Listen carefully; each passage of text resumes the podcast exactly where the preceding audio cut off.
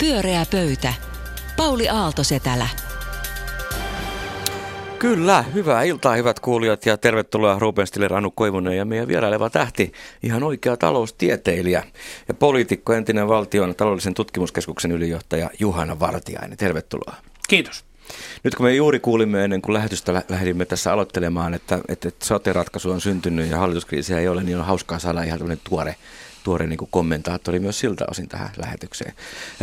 Ja sinulta on myös ilmestynyt kirja, yhdessä Tommi Ushanovin kirja, keskusteluja taloudesta, että mit, miten kaikki maksetaan. Ja siinä vastataan sellaiseen kysymykseen, tämä on muuten hieno kirja, mä tykkään tämmöisestä niin kuin polemisesta dialogityyppisestä kirjallisuudesta, ää, niin, niin kuin me muutkin, vai mm. mitä? Kyllä. Ää, niin, niin, Debatti on kivaa. Debatti on meille jotenkin semmoinen luonteva tapa maalittaa maailmaa, niin kuin mm-hmm. sanotaan hybridimaailmassa, niin, niin, niin tässä kysytään, että miksi yhteiskunnallisessa keskustelussa se näkökulma on ylipäätään niin selkeästi aina talous, niin löydättekö tässä vastauksen siihen, Juhana?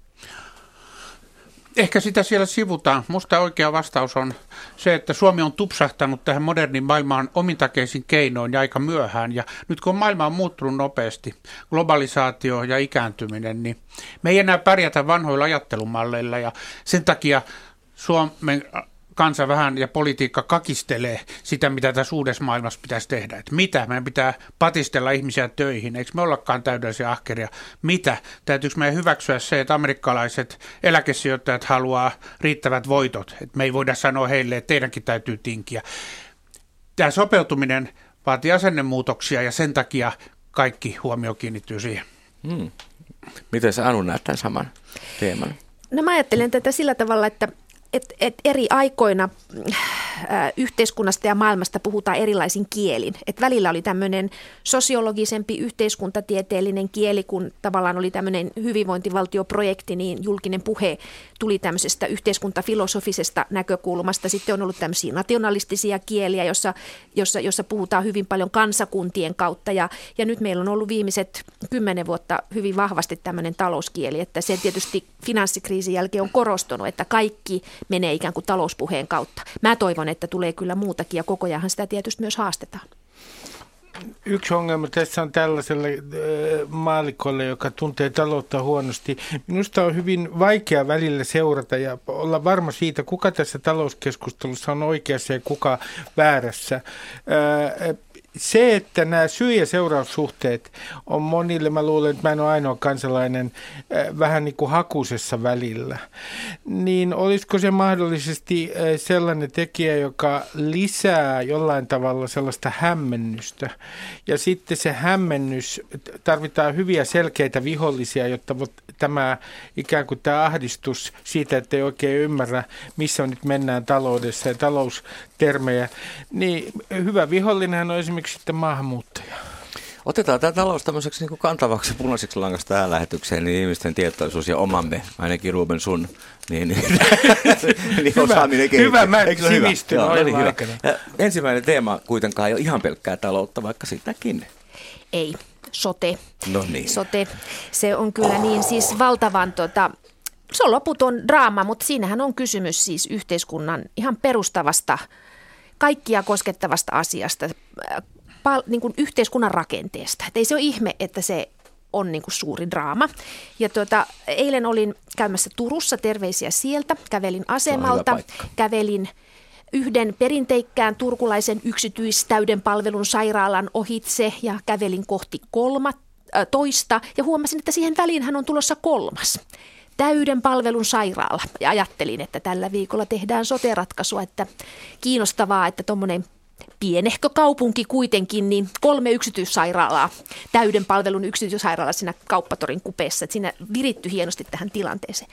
No tänä aamuna saatiin lukea lehdestä, että nyt kaksi viikkoa ää, kulisseissa ollut ja hiljalleen julkisuuteen tu, tu, niin kuin valunut tieto siitä, että kulisseissa on kova vääntö keskustan ja kokoomuksen kesken siitä, että miten sote-ratkaisu saadaan takaisin eduskuntaan, miten kesällä, kesällä niin kuin, ä, tyrmätyt lakiesitykset saadaan uuteen muotoon. Ja, ja, ja nyt ollaan kuultu, että se kiista on nyt siinä mallissa, että, että keskustellaan palveluseteleistä ja keskustan ja kokoomuksen välillä on kova vääntö siitä, mihin ne palvelusetelit ulotetaan. Aikaisemmin on puhuttu siitä, että ne liittyy perusterveydenhuoltoon ja nyt se sota, sote, sota on viety erikoissairaanhoitoon ja ja, ja, ja siis tähän on niin pöyristyttävää, ettei tätä meinaa todeksi uskoa, koska siis jos vuosia kestäneen sote-uudistuksen eri vaiheessa on yhdestä asiasta oltu tähän mennessä yhtä mieltä, niin se on se, että Suomessa on huippulaadukas, tehokas, kansainvälisessä vertailussa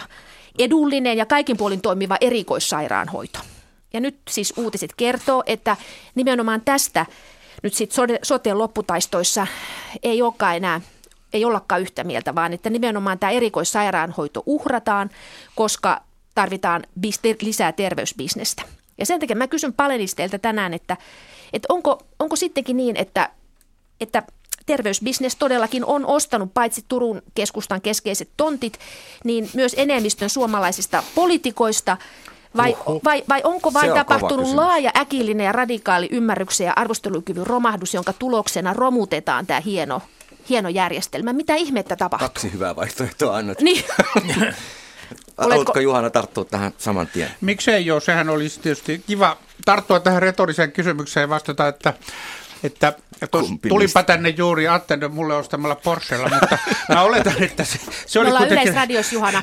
Se oli, Ei saa mainita se, se oli, Mä oletan, että se oli retorinen kysymys, mutta se ö, ymmärryksen muutos tai se asenteiden muutos, joka tässä on vähän menossa, on se, että yksi osa sote-projektia, jota mä kyllä kannatan, on, että siltä osin, kun sillä voidaan saada kustannussäästöjä ja hyväänkin järjestelmään voidaan kyllä tuoda aina lisää tehoa ja kustannussäästöjä ja niitä tullaan tarvitsemaan.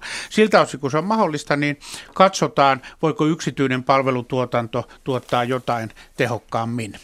Tota, silloin, jos se ei sitä tee, niin ei siinä silloin järkeä, mutta Tota, tähän on, niin kuin sosiaali- ja terveyspalvelut on tässä ikääntyvässä Euroopassa ihan takuu varma kasvuala. Ja se on hyvä, että meille tulee enemmän tämän alan yritystoimintaa. Ja terveystaloustieteilijät, niin kuin muuten tänään Vatti laittoi Twitterissä ja kotisivullaan tämmöisen terveystaloustieteilijöiden bloggauksen tästä. He on osoittanut, että tämmöinen erikoissairaanhoidossakin sairaaloiden välisessä kilpailussa tämmöinen seteli saattaa olla tota, se on tuottanut jossain maissa hyviä tuloksia. Mutta eikö Petteri Orpa just sanonut, että valtaosin erikoissairaanhoito jää julkiselle puolelle? Mut niin, siis, niin, eikö erikoissairaanhoito on niitä parhaita toimivia osia, niin sitä ei tarvitsekaan niin kauheasti muuttaa? No se käsitys meillä on ollut, mutta mä suhtaudun tähän sillä tavalla pragmaattisesti, että siellä missä voidaan saada parempaa laatua entisillä kustannuksilla tai entistä laatua alemmilla kustannuksilla, niin annetaan sille chanssi. Mä, mä, mä, ei, Nää ihmettelen kauhiasta sanaa. Mä, mä ihmettelen vähän kauhiasta hietasena tässä. Ää, ää, nimittäin Jan Vapaavuori esimerkiksi viime tammikuussa blogissaan oli hieman huolestunut siitä, että mitä tästä tulee tästä terveysyhtiöiden välisestä ikään kuin kilpailusta, koska siellä jylläävät suuret. Toisin sanoen jos tässä on idea se, että pitää olla vapaata markkinataloutta, niin eihän nämä ole, nämä on siellä suuret jyllää ja toinen juttu sitten on se, että hän sanoo, äh, niin kuin ikään kuin varotti, että ettei tässä vaan äh, alkaisi jyllätä näissä, tässä sotevalmistelussa puutteellinen markkinaymmärrys. Toisin sanoen, mun pointti on tässä, että jos kokoomuksen sisällä, ei ainoastaan Jan Vapaavuori, Pertti Salolainenkin on ää, varoittanut tästä, että ei pidä mennä liian pitkälle ikään kuin yksityistämiseen, niin, niin niin mikä tämä on tämä kokoomuksen halu tässä vaiheessa ää, ikään kuin kiinnittää ja sitoa myös erikoissairaanhoito tähän, mm. vaikka siinä on nyt viime vaiheessa tehty kompromissi. Et minkä takia ollaan ikään kuin näin ideologisia? Mm. Niin siis pragmatismihan tässä on kaukana, koska siis asiantuntijoita on kuultu ja nyt tämä, se, niin tämä erityinen skandaalihan tässä liittyy siis siihen, että tätä taas viedään eduskuntaan niin kuin kaiken, kaiken olemassa olevan tiedon mukaan todella niin kuin lyhyellä varo, tämmöisellä varoajalla. Eli nyt maanantaina, viime viikolla ei ollut mitään sopua, oli vaan riitaa ja, ja syvää erimielisyyttä ja ihan erilaisia tulkintoja. Tuli uusi esitys maanantaina. Siitäkin on es, asiantuntijoiden kova kritiikki, ainakin te, Teija Sutisen tämän aamuisen Helsingin Sanomien Sanomissa olleen jutun mukaisesti. Ja, ja nyt on taas tehty tänään joku neuvottelutulos, joka viedään huomenna eduskuntaan ja sitä ollaan heti hyväksymässä. Siis, niin kuin, että miltä valmistelupohjalta tätä oikeastaan tehdään? Tämä tuntuu niin kuin täysin, täysin käsittämättömältä. Ja nyt siis, kun Petteri Orpo tänään kertoi, että on saatu ratkaisu aikaiseksi, niin ne muotoilut on tämmöisiä, että, että tuota, käytettävissä soveltuvin osin tai joiltakin osin ja lonkkaleikkaus ikään kuin tämmöisenä poliittisena täkyynä, että, että kuulkaa nyt suuret massat, että lonkkaleikkauksia tullaan tekemään näin ja näin. Mutta siis tämä on täysin epämääräistä. No sehän on pakko olla sitä, koska me ei tiedetä, mitä se, mitä se on. Ja ne, jota sä, mitä sä tuossa sanoit, niin nehän on vaan juoru tietoja, jotka tulee median kautta. Katsotaan sitten, kun esitykset tulee. Ja sitten pitää muistaa se, Suomen kaltaisessa maassa, ja se on osa tätä asennemuutosta, josta mä puhuin aikaisemmin, niin täällä on totuttu siihen, että julkinen valta tuottaa nämä palvelut. Niin tämä on nyt sitä kakistelua, että tulee ihan uutta ajattelua. Ja monet, jotka tässä on asiantuntijoita, on kuitenkin tavalla tai toiselta nykysysteemin asianosaisia myös, että annetaan tälle nyt kuitenkin mahdollisuus, ja sittenhän me valiokunnissa katsotaan. Siis mehän ei voida mitään muuta kuin antaa mahdollisuus. Mehän ollaan siis kertakaikkisesti ihan vaan nyt tämän teidän niin kuin tekemän uskomattoman diilin armoilla. Sen takia me tässä kipuillaan. Sen takia julkisuuskin yrittää kipuilla tästä, että, koska tämä vaikuttaa niin kuin siltä, että tässä vaan pelataan. Kaksi ideologiaa pelaa toisiaan vastaan. Markkinaideologia ja maakuntauudistusajatus. Ja sitten niin kuin tavallaan sil, tässähän niin kuin potilaat, vaikuttaa siltä, että täysin kaikki palvelut ja potilaat ja olemassa olevat rakenteet, ne, ne saa niin kuin mennä, kunhan vaan tämä tämä diili saadaan, saadaan läpi. Ja se on tässä se skandaali Mutta kun markkinaideologian idea on nimenomaan siinä, että sillä tuotetaan hyötyä näille palvelusten lopulliselle käyttäjälle. Sehän on markkinoiden koko perusajatus. Mä tuota, puolustaisin sitä ideaa, vaikka mä ihan hyvin ymmärrän, että eihän se kaikkeen sovi. Ei se, vaikka vapaa-koulut Ruotsissa, eihän ne ole tuottanut hyviä tuloksia, ne on tuottanut arvosana-inflaatiota. Ei mulle vaikea sanoa, että ei sinne markkinat sovi, mutta kyllähän tässä on ollut vahvoja osaajia, vaikka Aalto-yliopiston proffat on tästä kirjoittanut ja tuota, terveystaloustieteilijät todella tänään Vattin sivulle tuli kiinnostava blogi, mutta siis tää, massiivinen asiantuntijakritiikki, massiivinen asiantuntijakritiikki, joka tässä kohtaa valitaan unohtaa, koska ideologia. Oletko sä tutustunut siihen? Eihän se ole voinut tutustua, kun se on, se, se on vasta mainittu. Pyöreä pöytä. Pyöreä pöytä, suora lähetys ja avasimme soten uudestaan, kun sitä just soput saatiin aikaa, mutta ei se mitään haittaa. Niin meille on kerrottu. Meille on sopu. kerrottu, mehän me usko juuri mitään.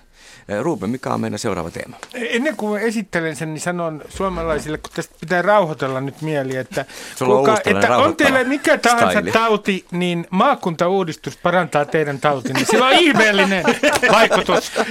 Ja, ja sinne on tullut paljon byrokraatteja, jotka parantavat tauteja. Mutta mennään siis itse asiaan. Se on vaikea uskoa. tuota, mennään itse asiaan. Viime päivinä tämä ei ole sinänsä uusi asia, mutta ehkä siitä on tullut vähän täsmällisempiä tietoja. On ollut taas uutisia muun muassa kansainvälisissä lehdissä venäläisten trollien mm. vaikutuksesta esimerkiksi Yhdysvaltain presidentinvaaleihin.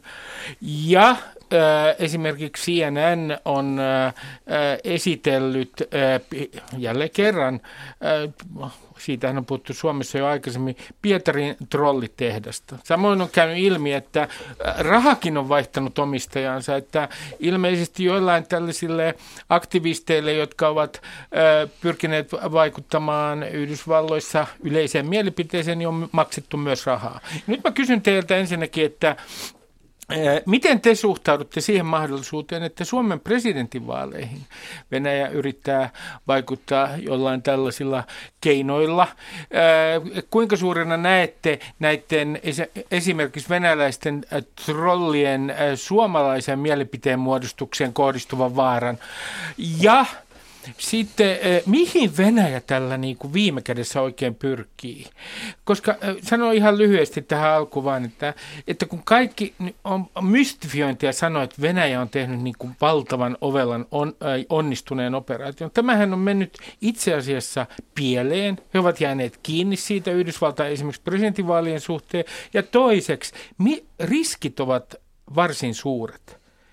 Niin mm. jos laskee kustannuksia ja hyötyjä, niin mulle herää semmoinen kummallinen kysymys, että niin onko tästä, tästä nyt Venäjällekään pitämällä aikavälillä mitään mm. hyötyä? Hyvä kysymys. Lähdetäänkö ekana liikkeelle siitä, että vaikutetaanko presidentinvaaleihin, mitä Venäjä siitä hyötyisi? Niin niistä voittaisikin jo ilman kokonaan vaaleja. Niin mitä sitä oikein tarkoitat? Ei. näihin ei voi vaikuttaa kukaan näihin vaaleihin. Hän sai 79 prosenttia, Niin. hänellä on vain Eikä sata. 78 Niin, aivan. prosentin kannatus. Mitä ajattelet Juhana tästä? No, tota, ehkä siihen tulokseen heillä voi olla vaikea vaikuttaa, mutta kyllä mä näen tota, Putinin vähän omituisista motiiveista käsin tämän yleisen niin kuin EUn hajoittamisen ja lännen heikentämisen niin kuin vanhan Neuvostoliiton vanhan ulkopolitiikan jatkeena. Ja Brexithän on taas onnistuminen sillä tiellä, sikäli kun he siihen va- vaikuttivat. Ja olen omassa niin kuin pienessä maailmassani seurannut vaan tätä somea ja Twitteriä, niin sinnehän ilmestyy sellaisia hahmoja, karaktäärejä, jotka selvästi on niin kuin sekä äärivasemmalla että äärioikealla, ja sitten vähän epäuskottavia. Joskus jokin ilmaus ei, ei ole ihan hyvää suomea, ja tämä liittyy mun maailmassa myös siihen, että musta niin kuin äärivasemmiston ja äärioikeiston agendat sivuaa toisiaan. Silloin se EU-vastaisuus ja tämmöisen liberaalin markkinatalouden demokratian vastaisuus. Ties vaikka ne olisi kiihottanut Kataloniassa se myös, että kaikki mikä hajottaa on niin kuin vanhaa Neuvostoliiton ulkopolitiikkaa. On siellä joku Se on jatkumo Joo. siis.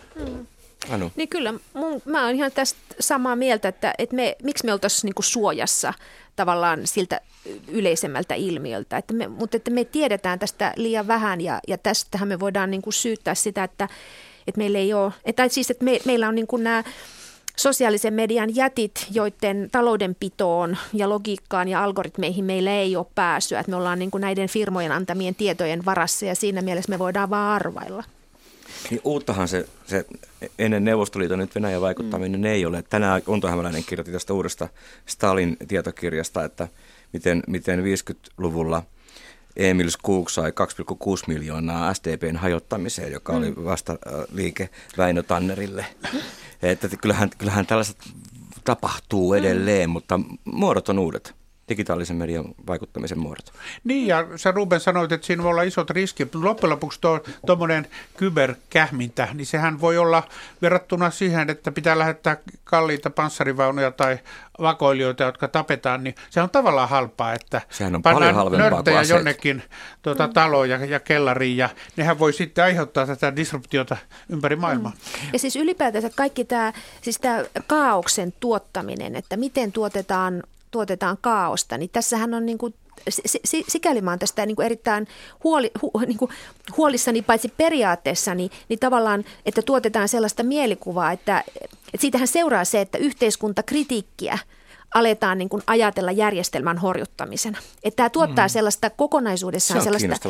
Niin, että se Mm. tuottaa kokonaisuudessaan sellaista... Koska niin se kuin palvelee sitä hybridipäämäärää myös. Hybridipäämäärää, eli kaikkia voidaan tavallaan syyttää Epäillä. trolleiksi. Mm. Mm, kaikkia voidaan epäillä, mikä on hirveä, hirveä yhteiskuntaluottamukselle. Niin, t- tämähän on otettu tässä keskustelussa esiin, että miten me erotetaan äh, mahdollisesti äh, Venäjän tai jonkun muun palveluksessa oleva trolli, ja miten me äh, erotetaan semmoinen henkilö, joka on ihan aidosti sitä mieltä, siis puolustaa Venäjän äh, tiettyjä argumentteja. Mm. Ja, ja tässähän on var Ja paranoia. saa siitä sitten vaikka ystävyyden kunniamitalli, niin kuin nyt, nyt Ai, ai, Pauli. Pauli. Eikö ihan tuli vaan mieleen, että he sattuivat juuri saamaan tällaisen hienon mitalin. Menee, Se tuli vaan mieleen. Eero Heinäluoma sai myös sen sanan. ilkeyden puolelle, mutta Ei, ei missään nimessä. Mutta esimerkiksi nämä, kun on ilmaantunut näitä mun mielestä aika vastenmielisiä poliisitrolleja, mm. jotka niin kuin horjuttaa kuitenkin Suomessa aika semmoisen luotetun ja tota, niin kuin jollain tavalla selkärankaisen poliisin asemaa hyvin niin kuin iljettävällä tavalla. Mm. Ties vaikka, en me voida tietää, siellä voi olla myös joku Venäjä-trollit taustalla jossain niistä. Ja, ja yksi äh, asia, mikä on äh, myös vähän kummallinen, en, en, mä luulen, että me ollaan kyllä itsekin tuotettu täällä suomalaisen yhteiskunnan sisällä tiettyjä äh, trolliongelmia. Jos ajattelee esimerkiksi tätä meidän niin sanottua maahanmuuttokriittistä äh, trollijengiä, joka muun muassa yhdessä vaiheessa onnistui ainakin osittain hiljentämään maahanmuuttotutkijat tämmöisillä kohdistetuilla sähköpostikampanjoilla, Linjoilla, ja sitähän hän on yrittänyt myös toimittajien suhteen, niin eiköhän meidän niin kuin heikoin kohta ole se, mikä on tässä yhteiskunnassa myös tuotettu itse, siis tämä meidän maahanmuuttopoliittinen keskustelu. Si- siinähän on mahdollisuus nimenomaan hajottaa ja hallita. Ja, ja se, että Venäjä on esimerkiksi, Marie Le Pen sai lainan tsekkiläis-venäläiseltä pankilta, ja Venäjällä on yhteyksiä muun muassa 9 miljoonaa hän sai siinä, eikä tuskin peritään takaisin. Ja, ja, ja tuota, myös Jobbik esimerkiksi Unkarissa on varsin läheisissä väleissä mm. Venäjä, niin on aivan selvää, että, että he, sieltä pyritään vaikuttamaan sellaisiin puolueisiin, jotka pystyy tässä suhteessa maahanmuuttopoliittisessa keskustelussa hajottamaan. Mitä luulette, kuinka immuunia me tälle olemme, sivistynyt hieno Suomen kansa, niin kuinka hyvin tämä osuu? Sitähän käydään keskustelua ympäri maailmaa. Keihin tämä vaikuttaa? No mä, musta Suomella on vahvuutena se, että me ollaan kamalan lainkuulijainen ja legalistinen kansa, mutta heikkoutena ehkä se, että varsinkin kun katsoo Ruotsista muuttaneena, meillä on valmiiksi aika kovaa keskinäistä epäluuloa. Mm. Niin, joo, niin. joo, ja sitten niin kuin se, että, että, että, että se, tavallaan se, että julkinen keskustelu on haluttu niin kuin ajatella, että ääripäät, että meillä on niin kuin ääripääasetelmia ja, ja, ja, ja puhutaan niistä ääripäistä tietyllä tavalla, niin se ehkä niin kuin, ö, on niin kuin ongelma tässä keskustelussa ja, ja, ja ehkä voi niin kuin tuottaa haavoittuvuutta tämmöiseen tämmöiseen asetelmaan lisää, että, että meidän julkinen keskustelu ei ole hirveän moniäänistä, jolloin, jolloin ehkä ollaan niin kuin haavoittuvaisempia tämmöiseen polarisoivaan ja asetelmaan. ei kokonaan suoja, kun ajatellaan vaikka New York Times kirjoitti silloin Irakin ydinaseohjelmasta, mm. niin se oli laatumedia ja se rummutti sitä pitkään. Joo, se on, se on kyllä tosi pelottavaa. Pyöreä pöytä. Pyöreä pöytä ja suora lähetys ja onko vielä viimeinen teema?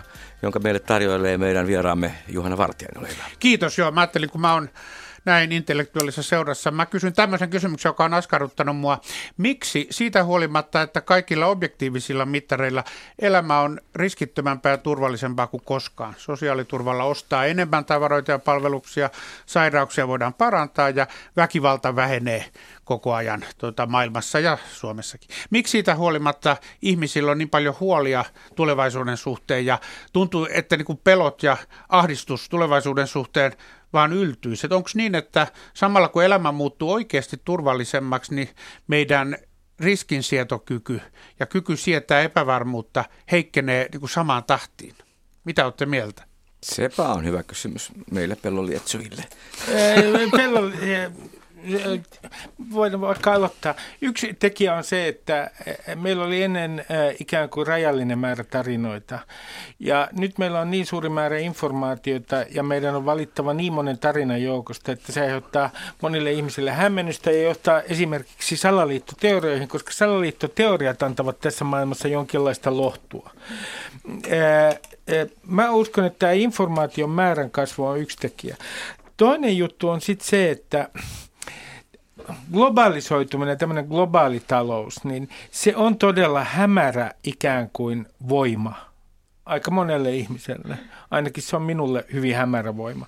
Ja pelko sellaisessa tilanteessa, missä niin kuin ei pysty oikein syy- ja seuraussuhteita hahmottamaan, niin pelko täytyy kiinnittää johonkin. Sille pelolle on tässä mielessä tilaus. Kolmas juttu on se, että ää, koska ää, tiedotusvälineet kilpailee klikkauksista, pelko myy. Mm.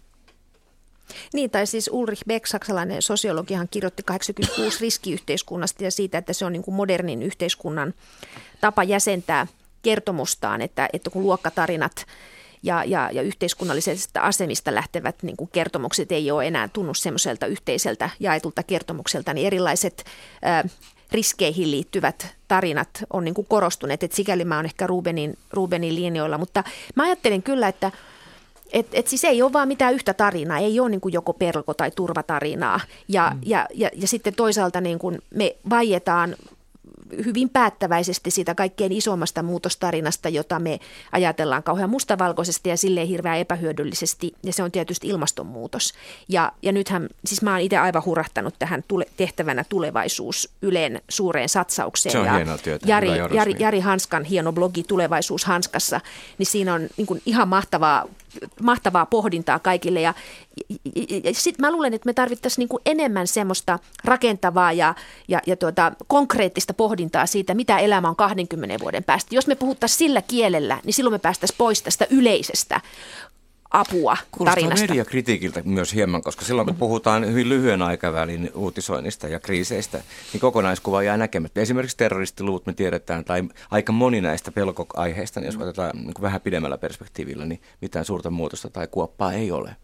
Niin, ja varmaan niin kuin väkivaltaisen kuoleman todennäköisyys mm. on laskenut koko ajan. Ja me vähän vanhemmat muistetaan sen, miten paljon Euroopassa on aina räjähdellyt pommeja. Että vaikka tämä, tämä ei ole kovin muodikasta sanoa, mutta se, että se mitä nyt Euroopassa tapahtuu ja jossain niin kuin Dorkien nuorten miesten puukot heiluu, niin tämä on niin kuin verrattuna Euroopan historiaan, niin tämä on kyllä tosi vähäistä. Mm tuota, väheksymättä mitkä, mitään uhreja, mutta silti se ei ole, ei ole niin kuin eksistentiaalisia haasteita.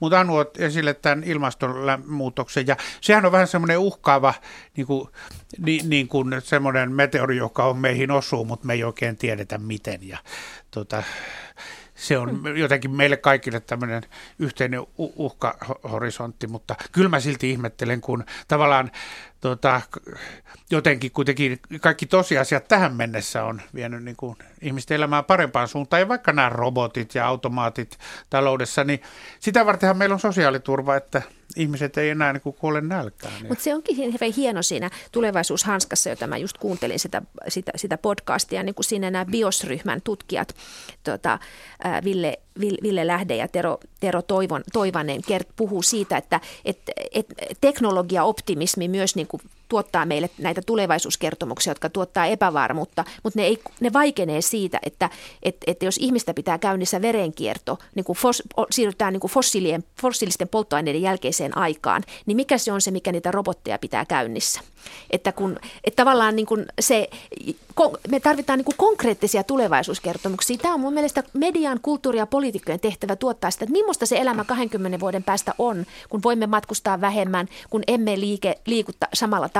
Ne konkretisoisi ja vähentäisi pelkoja. Ja yksi asia on tietysti se, että, että yhä enemmän pitäisi puhua historiatajusta. Jos nyt ajatellaan kuuntelijaa, joka tällä hetkellä ehkä tuntee jonkinlaista ahdistusta siellä, tunnetko muuten – Kyllä, kyllä joko nyökkäsi juuri. Kyllä, kuulin, niin, kuulin niin, niin, niin, niin, Kuopiosta. Jos ajatellaan näin, ja ajatellaan vaikka sellaista aikajännettä, joka on Suomen sodan jälkeinen historia – niin äh, ehdotan, että jotta saatte asiat suhteeseen, niin lukekaapa vaikka sodan jälkeisistä vuosista, niin sanotuista vaaravuosista tai miksi niitä ikinä kutsutaankin. Ja mikä oli Suomen tilanne silloin?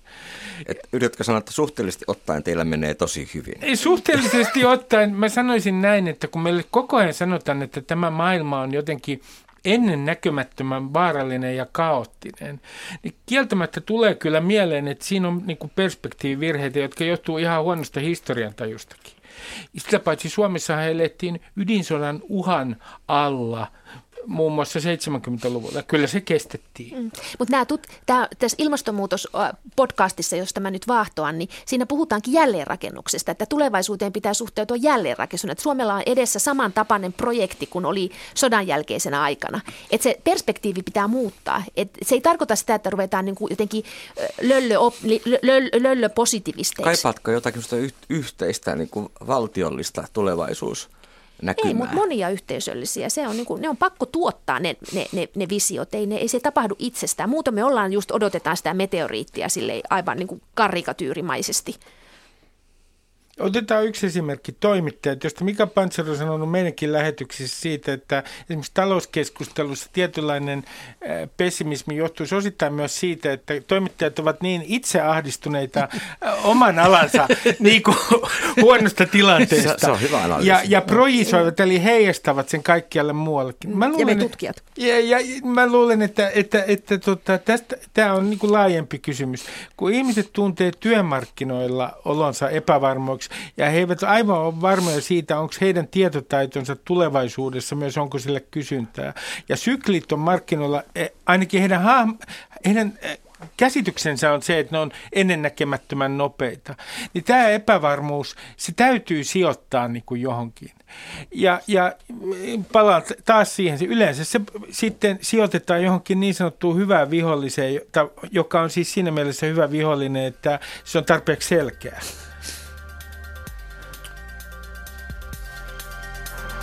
Pyöreä pöytä.